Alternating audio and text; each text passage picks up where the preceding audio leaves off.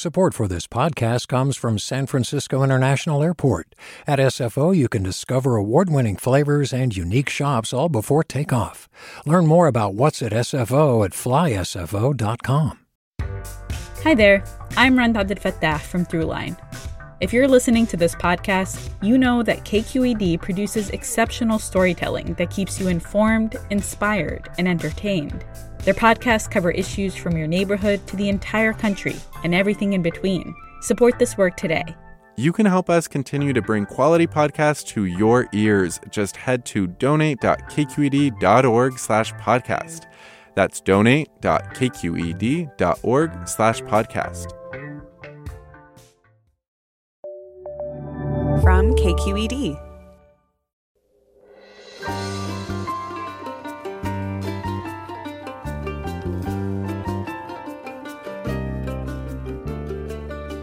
From KQED in San Francisco, I'm Mina Kim. Coming up on Forum, late tonight through early Friday morning, the moon will glow reddish brown in what will be the longest partial lunar eclipse in centuries. We'll learn the best way to view it, and we'll talk about the Mars Perseverance rover's latest discoveries, the just scheduled launch of the James Webb Space Telescope, and other astronomy related news. Meantime, the Stars have aligned for the California School for the Deaf Riverside football team, which is on its way to clinching a league title after enduring seven straight losing seasons and opponents talking smack. We'll learn about their remarkable turnaround. Join us.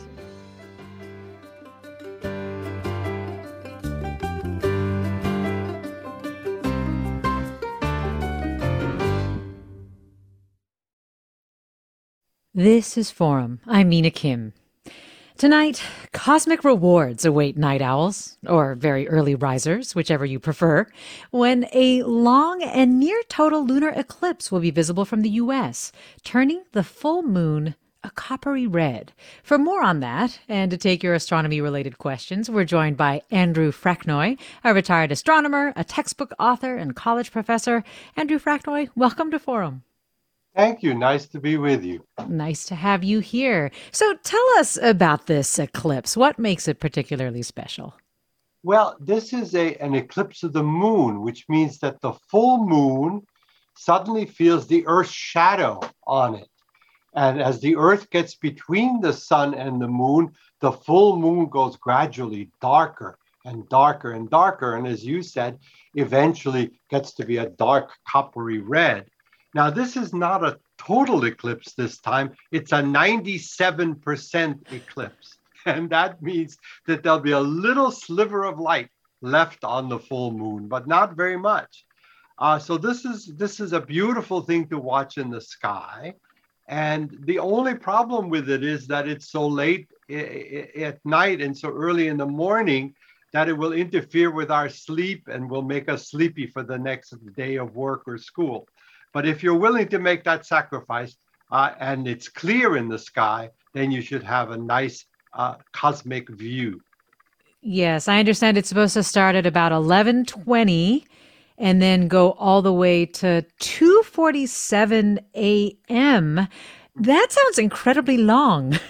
Right, and that's what uh, this is actually the longest, slowest eclipse of this kind that we've seen in, in, in hundreds of years. And the reason is that the moon is not making an exact circle around the Earth. It's a, its orbit, like many orbits in the solar system, is kind of an ellipse. And so it's right now at the furthest point of its orbit. And that means it goes a little slower around the Earth than usual. And that means this eclipse stretches out for hours. So I'm recommending for people who don't have that many hours to spend outdoors, uh, the best times would be from about 12:30 a.m. to 1:30 a.m. Then you get to see the maximum of the eclipse, and that does mean staying up late. And also, if it's cold out, make sure you dress warm. Uh, bring a thermos of hot chocolate, and bring someone with whom you like to spend time in the dark. That makes it all the more fun. Well, I understand that the exact color of the glow and its darkness depend on the sootiness of our atmosphere. What makes up sootiness? Ah, sooty, sootiness is what we humans put into the air, plus what volcanoes and other natural processes do. And so let's talk about that for a second. Um, The reason that the eclipsed moon doesn't go completely dark is that the Earth is made up of more than just a solid sphere. Surrounding the Earth is a as an atmosphere, and that atmosphere acts a little bit like a lens to sunlight. So even though the main part of the Earth is the solid body that makes the dark shadow, the atmosphere around the Earth acts a little bit like a lens, and it bends different colors, different amounts. And it just turns out that our air is really good at bending red inward. And so the reddish colors wind up on the moon from the Earth's atmosphere, uh, refracting or bending sunlight. And that's why we get this coppery color. But also, you see this with sunsets. The dirtier the air is, the more the reddish colors are prominent. And so, uh, part of what determines the exact color of the eclipsed moon is how badly sooty, how badly dirty the atmosphere of the Earth happens to be that night. We're talking about the near total lunar eclipse on view late tonight and early tomorrow morning with Andrew Fraknoi, an astronomer and professor with the Fromm Institute at the University of San Francisco and the Osher Lifelong Learning Institute program at SF State, also a retired chair of the astronomy program at Foothill College, and author of many textbooks and popular books about astronomy, as well as several works of science fiction. And you can ask Andrew Fraknoi your astronomy related questions by calling 866 733 6786. Again, 866 733 6786. You can email them to forum at kqed.org or get in touch on Twitter or Facebook at KQED Forum. You mentioned uh, a clear night will help us see it. Do you know how things are looking in, in California? Uh, well, I'm happy to say that weather is below my department, so I, am not really an expert. But, but we, I, I do hear bad things that, that, that there's a likelihood of, of of cloudiness. And um, in that case, I have good news, which is we'll have another one May 15th of next year. So if you're clouded out for this one, don't despair. These lunar eclipses happen relatively frequently, and we'll have another one next May 15th. Would we be able to see some pretty bright constellations, though, given the fact that the moon will be so dark? Or right. So if it turns out you have clear skies, and when the moon goes dark, then that makes the sky easier to see. So in a clear sky, absolutely, you'll be able to see uh, what's in the sky besides the moon, which is the stars and, and planets. Uh, they'll be they'll be a little bit easier to see. The, the light of the full moon will stop interfering with them. And we don't need any special equipment for this particular eclipse, right? That's right. So this is the lunar eclipse. So the first thing we really ought to tell our listeners is that it's perfectly safe to look at. It's the solar eclipse, the eclipse of the sun, where we make all the fuss about protecting your eyes and so on. The moon is always safe to look at. And so eclipsing the moon only makes it safer. So there's no need to get out any kind of protective equipment. And also, the moon is easily visible in the sky. So you don't need special telescopes or anything to see this eclipse. Uh, Bernie would say this is uh, for the 99% not the 1% who have who are rich and have all these fancy uh, pieces of, of astronomical equipment. This is for everybody. Anybody can go outside. If you can see the full moon, you'll be able to see the eclipse. Well, let's turn now to talking about Mars because I learned recently that uh, Mars Perseverance rover is reporting some pretty interesting activity. I had no idea actually that it had a Twitter account, and I was excited to read that it has reported that it has collected a third Martian rock sample to send home to Earth. What can you tell us about that, Andrew Fraknoi? Oh yeah, so this is this is probably the most exciting space mission that the United States has going right now. We've put a pretty complicated uh, rover, robot rover, on the surface of Mars, our neighbor planet, along with a helicopter there's actually a drone helicopter which is able to fly, which is remarkable because the air on Mars is extremely thin. And usually, when things fly, they need the buoyancy of the thick air of the Earth's atmosphere to help them fly. So, to get around this, engineers at NASA designed a lightweight helicopter with incredibly fast moving rotors that could, they hope, could take off uh, in the Martian environment. And it worked. not only did it work, but it's working so well, they have used it many more times than the original plans called for, and are now using this helicopter as a scout for this robot rover so that it doesn't go into any dangerous territory.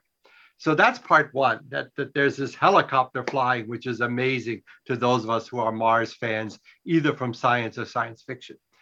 But the other part is what you asked about, which is that part of the mission of this uh, robot rover called Perseverance is to drill into the Martian soil, bring up some samples, and with a robot arm, put those samples in a test tube, seal that metal test tube, put it in a rack of such tubes, and then leave it out on the surface of Mars. And the reason for that is that a future mission is then going to land in the same place, pick up that rack of test tubes, bring it to orbit, where another mission will then bring it back to Earth. So this is part of what we call Mars sample return. It will take decades, but the first few test tubes have now been successfully filled with material from underneath the surface of Mars. And scientists are very excited about the future prospect of bringing a little piece of Mars home to study. And what's the science that these activities are supporting? Well, so this is this is really uh, interesting. I have to give you a slightly long answer to this. So today we know that Mars is inhospitable to life. Its atmosphere is really thin. Its atmosphere is made up of carbon dioxide, the stuff we like to breathe out, not in. Uh, it's extremely cold there. And any water on Mars today uh, is either in vapor form or in ice form because liquid water can't exist under such low pressure conditions. So we don't expect that any life could thrive on Mars today. But all the missions we've sent to Mars have shown us that early Mars, Mars billions of years ago, was very different. It had a thicker atmosphere. It had warmer conditions. Liquid water could not only flow, but there were rivers and lakes, we now know, on early Mars. And there, in that warm, wet environment, life could have begun. And there could have been what NASA scientists are calling a second genesis, a completely independent start to life on Mars, cut off completely from life on Earth. And if that's true, and we could find some evidence of that second genesis, some remains of that early life, that would be one of the most exciting discoveries in the history of science. So that's what we're aiming towards. We're starting to explore Mars now with our rovers. We hope to dig deeper and deeper into Mars, where perhaps fossilized life might still be uh, observable. And so that's the science we're going toward. Could Mars have been a second place for life to begin, with the idea that if life could begin independently on Mars and on Earth, maybe then it could begin independently on many other planets uh, in the in the cosmic neighborhood.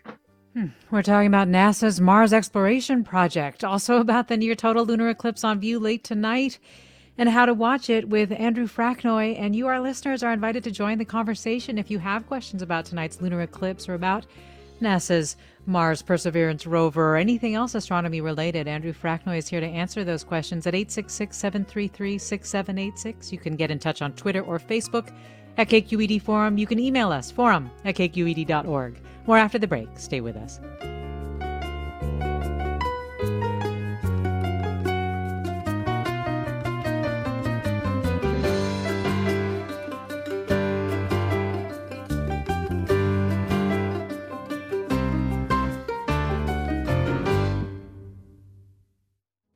Support for Forum comes from San Francisco Opera. Set 10 years after a school shooting, the critically acclaimed opera Innocence takes us into a complex emotional journey where our understanding of innocence and guilt is constantly upended. Kaija Saariaho's ethereal score collapses the past into the present as a community of survivors grapple with how to move forward. Don't miss the highly anticipated American premiere of Innocence, June 1st through 21st. Learn more at sfopera.com.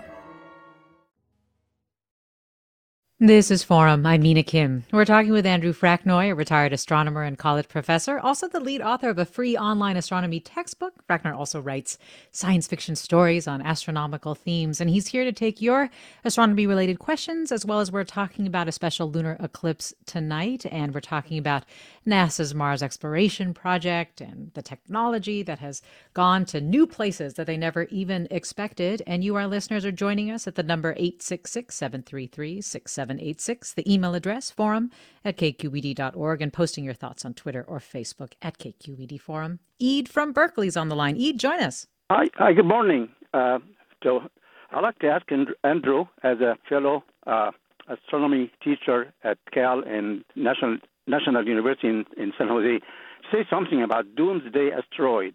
It's called Apophis, which utters the ancient Egyptian name of fear and horror and destruction. Supposed to come within very short distance by, from Earth in 2029 on Friday the 13th, and if it misses then, it is going to come back again 2036 and it's the same story. And if it misses it again, it is coming 2069. They're going to come so close to Earth, it will be seen by uh, you know naked eyes. So we should be careful. All of the calculation is say that it will miss Earth most likely, but not 100% uh, certainty. So let's Andrew talk about it. The thing is about half All right, so let let me let me set the background here uh, for our listeners who are not quite so sure what you're talking about. Um, part of what's interesting about our solar system is that nobody cleaned up after it formed. And so there's a lot of garbage left behind from the early days of the solar system. And that cosmic garbage gets different names. The rocky garbage is called asteroids, the icy garbage is called comets. And although most of them are far away, occasionally some of this cosmic debris actually crosses the Earth's orbit. And if we're there in the same neighborhood when one of these chunks is crossing, it could represent a danger to the Earth. We know, for example, that 65 million years ago, a rather large rock did crash into the Earth and it caused great environmental damages and may have contributed significantly to the dying out of many species in the fossil record. So we are monitoring what, what we call these near Earth asteroids. And the one you mentioned is one that was of particular interest because it seems to come around and come relatively close to the Earth. Now, the latest calculations, as you point out, uh, really rule out any significant chance that Apophis will hit the Earth. Uh, but that's not to say that some other chunk of rock won't. And there are projects underway at NASA and in other countries to monitor these asteroids and to have advance warning if one of them is on target for the Earth. Uh, this is a way in which astronomers are contributing to the safety of our planet. If we can find a rock early enough, we already have some plans to send space missions toward that rock to try to deflect it, to try to move it away from the Earth so it doesn't hit us. Uh, the dinosaurs who were wiped out 65 million years ago didn't have a space program, so they couldn't protect themselves. But we're doing better than that. So that's one of the more exciting parts of thinking about astronomy. Well, let me thank you for the question and go to Jeff in Roseville. Hi, Jeff. Hey, good morning. Doctor, thank you for taking time. I uh, had always wondered why we only see this one side of the moon all the time.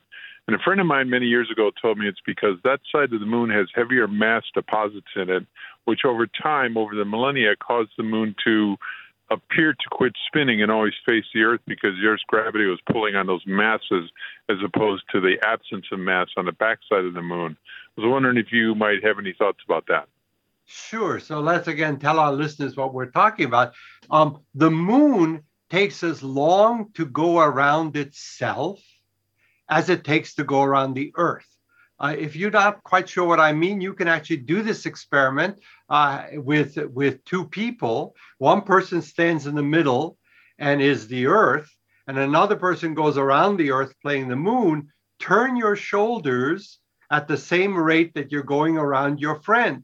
And you will find that if you start with your belly button toward your friend and you turn your shoulders at the same rate that you walk around your friend, your belly button will always be pointing toward your friend, and your friend will only see the front side of your body. And that's what's happening with the moon. We only see one side of the moon. We actually don't need a very complicated explanation for this because this is a cheaper way for things to orbit. And gravity, like your uncle, is known for being cheap.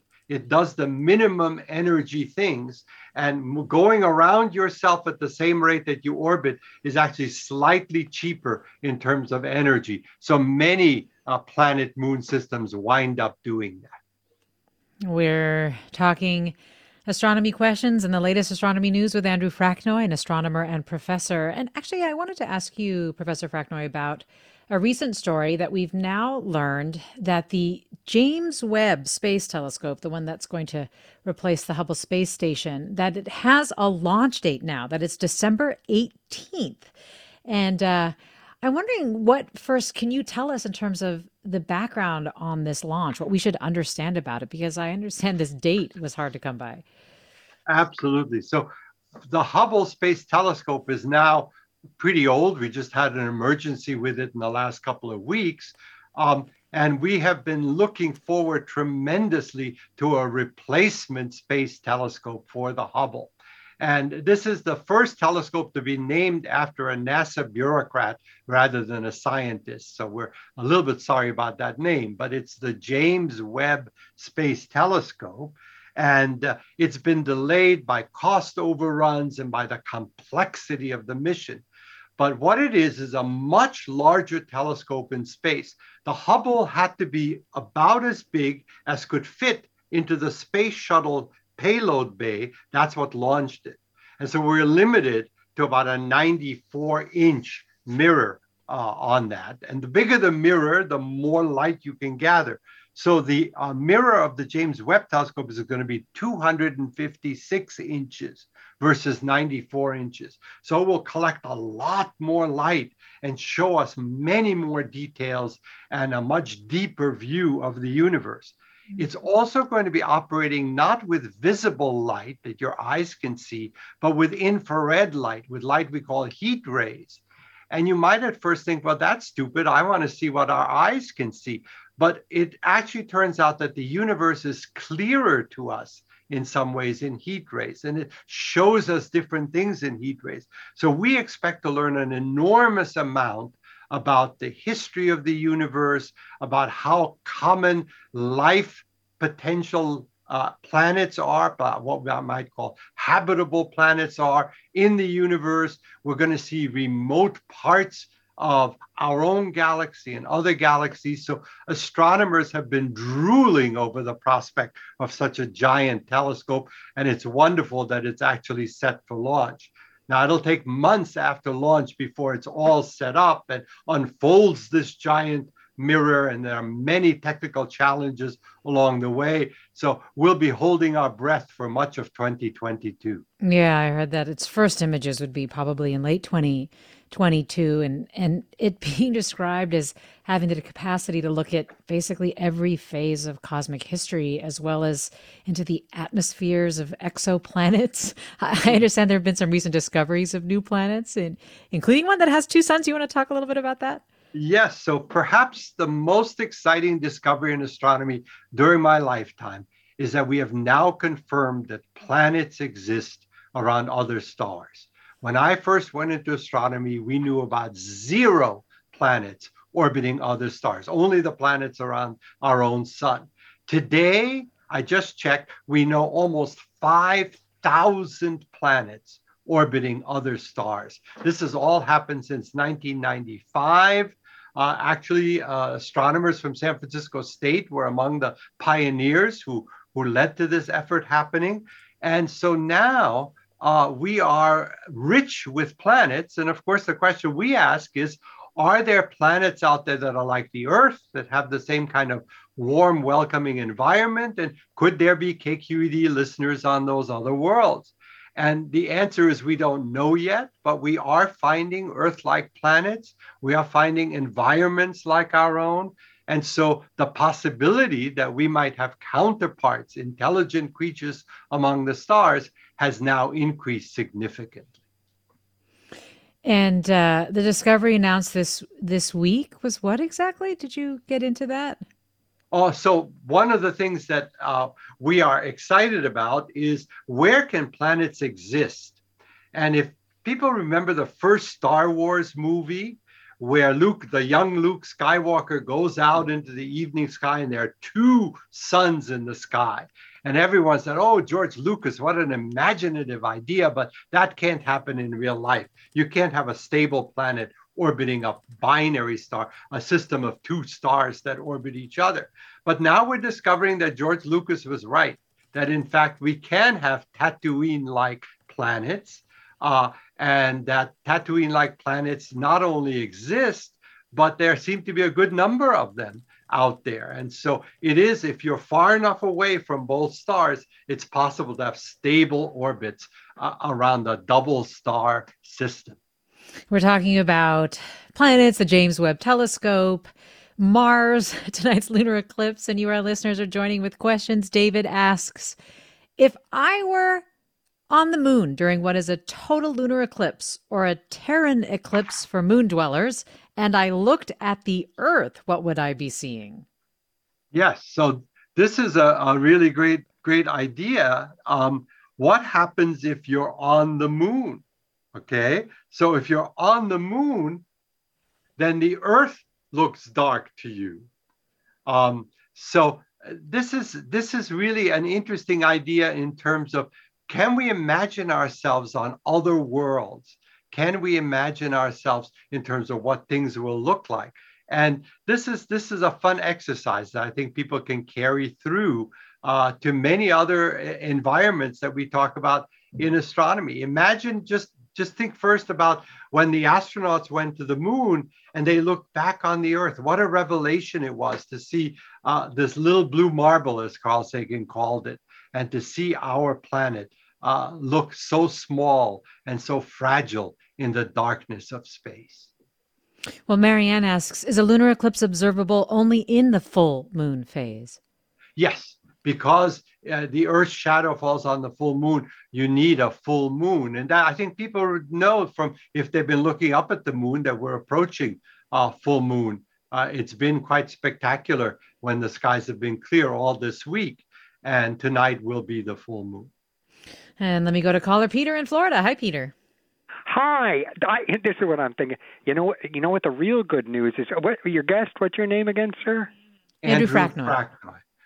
Oh, that, that you're not being burned at the stake because for in the year 1600, 400 years ago, Giordano Bruno was burned at the stake for proposing that those stars out there are other suns and they have planets like and there are other earths with other people he proposed that and he was burned at the stake 400 years ago and thank goodness you're not being burned at the stake that is uh, an achievement for humanity i i would say What's your I, question, I, Peter? Yeah. I agree with you. Actually, Giordano Bruno was one of my heroes. And when I'm in Rome, I always visit his statue because you're right. He was one of the early proponents of life on other worlds, and uh, he was thought to be violating church scripture and was indeed burned.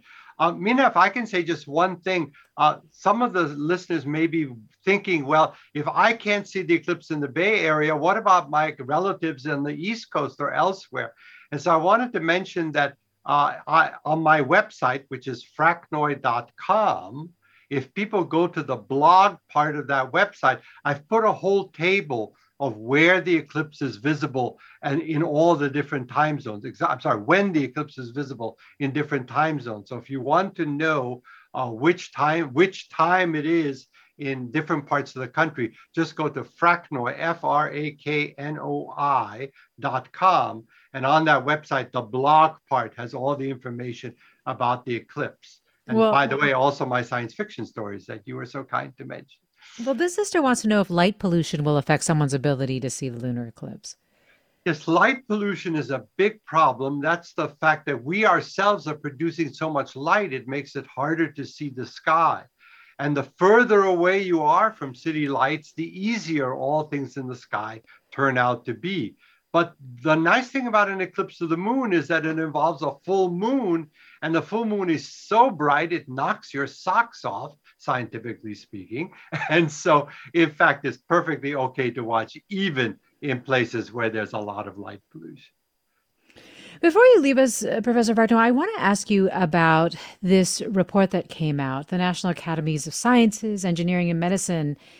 They just made this bold ask of the governor in my, uh, I'm sorry, of the government in what I understand is a report that only comes out every 10 years or so, where they propose sort of bold new ideas, new investments. Um, and one of the things that they proposed was a program, a multi billion dollar program called the United States Extremely Large Telescope. Can you explain what that is? Right.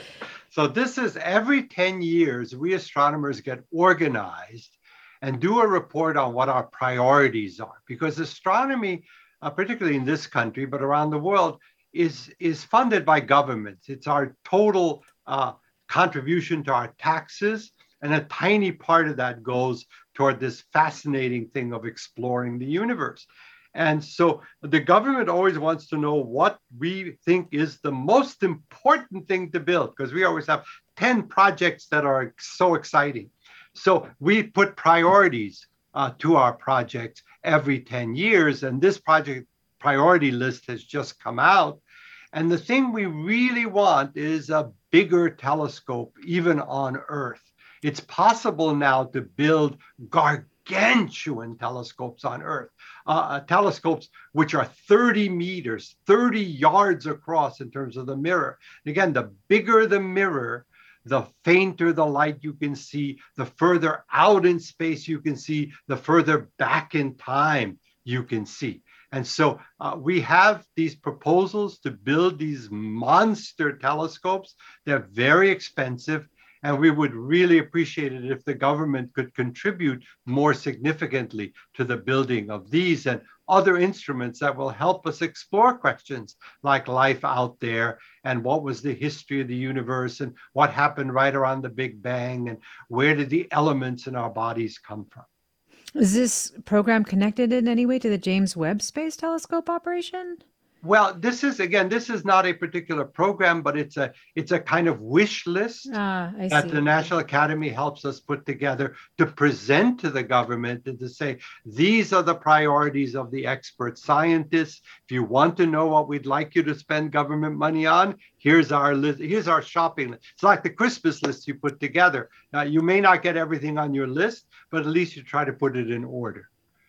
Well, Mark in Mountain View, let me see if I can squeeze you in. It looks like you have a quick question for Professor Fraknoi. Uh, yes, thank you. Professor Fraknoi, I wanted to know about the Silicon Valley astronomy lectures, which are wonderful, and it's not the same online. When, after the pandemic, are you going to resume those? Thank you. Oh, that's very kind of you to mention. So at Foothill College, we run something called the Silicon Valley Astronomy Lectures.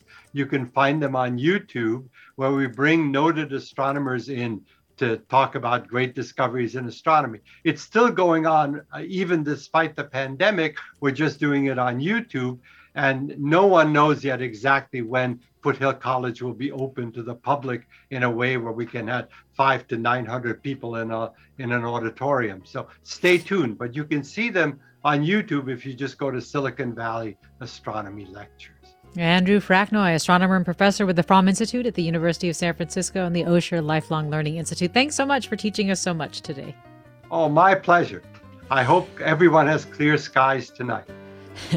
You've been listening to Forum. Stay with us for another segment after the break. I'm Mina Kim. Support for Forum comes from San Francisco Opera. Set 10 years after a school shooting, the critically acclaimed opera Innocence takes us into a complex emotional journey where our understanding of innocence and guilt is constantly upended. Kaija Saariaho's ethereal score collapses the past into the present as a community of survivors grapple with how to move forward. Don't miss the highly anticipated American premiere of Innocence, June 1st through 21st. Learn more at sfopera.com. We've all got those parts of our house where the internet just won't go. Well, if you had wall to wall Wi Fi from Xfinity, you could worry less about dead spots. Because with wall to wall Wi Fi from Xfinity, you get fast speeds, reliable connection in every room, and power for all of your devices, even when everyone's online. That's wall to wall Wi Fi only with Xfinity. Restrictions apply, not available in all areas, actual speeds vary all over the country. We need to improve reading in Wisconsin. Schools are changing the way they teach reading. I'm calling for a renewed focus on literacy. We have gotten this wrong in New York and all across the nation. And it's happening because of a podcast. I think your podcast has changed my life. And I'm going to share this podcast with everyone I meet. Sold a Story investigates how teaching kids to read went wrong. New episodes of Sold a Story are available now.